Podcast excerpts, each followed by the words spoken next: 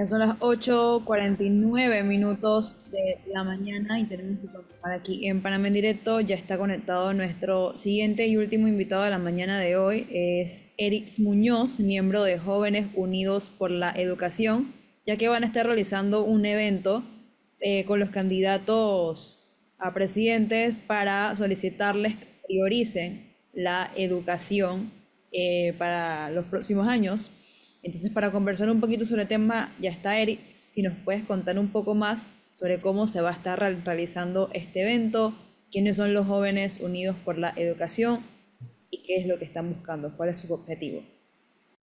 Muy buenos días a todos los presentes y bueno, primero agradecer de, primera mano el espacio y bueno, también buenos días a todos nuestros oyentes. Eh, sí, como comentabas, vamos a tener un evento el día de hoy miércoles 24, organizado por Jóvenes. Jóvenes es una organización que fue creada en 2015, donde los principales propósitos que tenemos es la formación de agentes de cambio y garantizar la promoción de equidad y calidad de educación. Y bueno, más ya para hablarte más sobre el evento que estaremos realizando el día de hoy, 24 para el 24, es un evento que nace ya de un evento previo, de un documento previo eh, brindado en 2018, para, eh, de paso para las elecciones del 2019. Eh, en este documento, inicialmente en el 2019, se brindaban 19 problemáticas y 19 propuestas en el sector educación. estas propuestas fueron presentadas a los candidatos presidenciales y a altos eh, cargos del, del, sector educación en el 2019.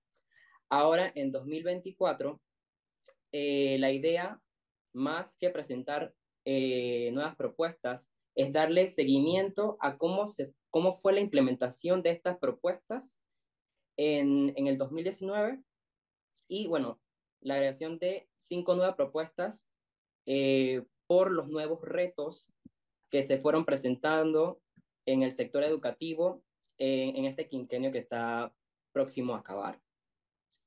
Entonces, como tal, esa es como la base de que es 24 para el 24. En ese sentido, Eric, permítame preguntarle, si yo le pidiera tres componentes a, lo que ustedes llaman priorizar, hay muchas prioridades en el sector educativo, muchísimas. Pero mencione por lo menos tres que para ustedes que han estado debatiendo esto ya por varios años y que van a, tener esta actividad ahí con los candidatos o con representantes de las candidaturas. Tres cosas que para ustedes es fundamentalísima priorizar. Ok, perfecto. El, documento está basado en tres pilares fundamentales, o sea, son 24 propuestas en tres pilares fundamentales. Tenemos gestión e inversión, el aseguramiento de la calidad y equidad de educación y la formación docentes. Esos son los, los tres principales pilares en el que se basaron las propuestas eh, a partir de problemáticas. Entonces, es donde jóvenes sintió que se, se debe priorizar el tema educación.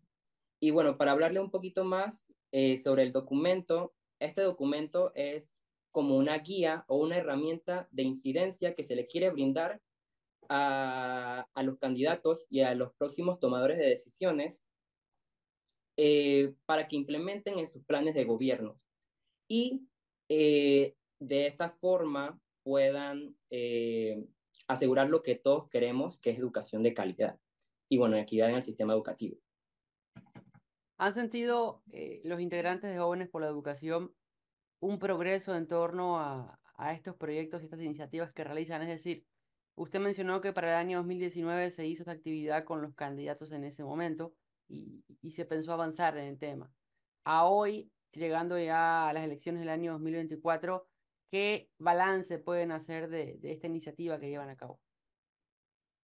Perfecto. En, como mencioné en este documento, además de presentar cinco nuevas propuestas, eh, se está dando seguimiento a las 19 propuestas anteriores, en donde se presentó una escala de qué tan buena o mala fue la implementación de estas propuestas. Además, como usted menciona, del progreso, del progreso que tuvieron, que tuvieron la implementación de estas propuestas durante este quinquenio que está a punto de culminar. Entonces, muy importante es que este documento es un documento eh, de muy alto nivel, que además de presentar esos indicadores, también presenta una ficha técnica donde se puede observar el recurso financiero que se le brindaron a estas propuestas, el recurso eh, humano y el alcance que estas, que estas propuestas tuvieron.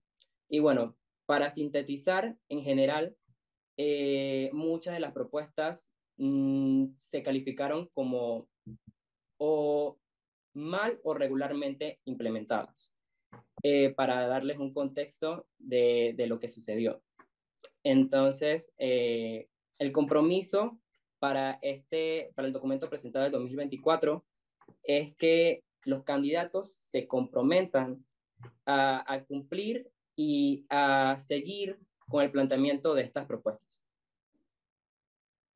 Interesante. ¿Y, y, y cómo van a darle seguimiento entonces a partir de ahora que le hagan el planteamiento a los, a los candidatos de, de esta elección? ¿Va a ser la misma metodología? Claro.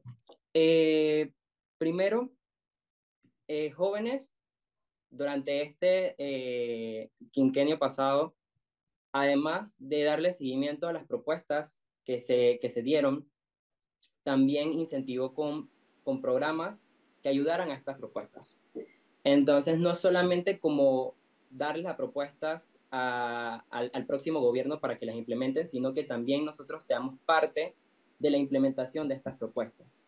Entonces, muy importante, eso es lo que queremos enfatizar ahora, la participación de nosotros como jóvenes, eh, como en el rol fiscalizador que debemos tener ante la, la implementación de, de, las 24 propuestas que se están haciendo.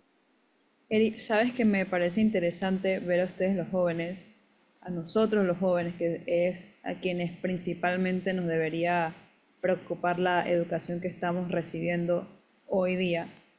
Y me parece muy chévere, muy bueno que ustedes estén, que estén haciendo esto. Si nos podrías contar cómo podrían hacer más jóvenes que quieran inscribirse en este grupo, cómo podrían hacer y quiénes forman parte, desde qué edad uno puede ingresar a este grupo. Por supuesto. Bueno, como mencioné, jóvenes, como tal, sí es una organización de, de, de jóvenes, eh, se pueden inscribir desde del 15, desde los 15 hasta los 24 años, es como eh, el público objetivo de jóvenes, exacto. Eh, y bueno, generalmente nosotros estamos haciendo convocatorias todos los años para nuevos miembros y bueno, también nosotros tenemos un proyecto estrella que lleva el nombre el JAC o el Laboratorio Latinoamericano de Acción Ciudadana, que es organizado con el Canal de Panamá. En este proyecto se han incidido en más de 900 jóvenes eh, alrededor del país, de las 10 provincias y 3 comarcas. ¿Qué se hace en este, en este programa? En, en el JAC se implementan y se da la formación eh, necesaria para crear agentes de cambio y para la implementación de proyectos sociales. Muy importante. Eh, y bueno, de esta forma también vamos eh, como dando a conocer esos jóvenes que quieren realizar un cambio y, y que pueden ser parte de, de, todos los planes y todos los, los proyectos que tiene jóvenes. Eric, y te voy a preguntar porque estoy interesada. ¿Cuándo son las inscripciones? Porque yo cumplo 25 este año, entonces quiero saber si me da chance todavía de, de, de formar parte de este grupo de inscripciones para que uno pueda entrar. Por supuesto. Bueno, ahorita no tengo una fecha eh, específica del inicio de inscripciones, eh, pero durante este año se estará, se, estará, se estará haciendo una convocatoria Así que bueno, a través de nuestras redes sociales, eh, en arroba jóvenes en Instagram y Twitter, podrán ver cuándo se, están, se estarán realizando estas convocatorias y también para, para el programa del JAC. Ya sabe, ya se lleva a Melissa, por favor, para que se encargue de toda la parte logística dentro de jóvenes. No, sí, ya, ya, ya, ya, ya la, ya la tenemos ahí en mente. Eric, muchísimas gracias por haber estado con nosotros esta mañana y por haber comentado sobre esta iniciativa. Déjela lejito, déjela lejito. habernos comentado sobre esta iniciativa muy interesante y primordial para los próximos años. Muchísimas gracias, que tengas un buen día. Gracias a ustedes.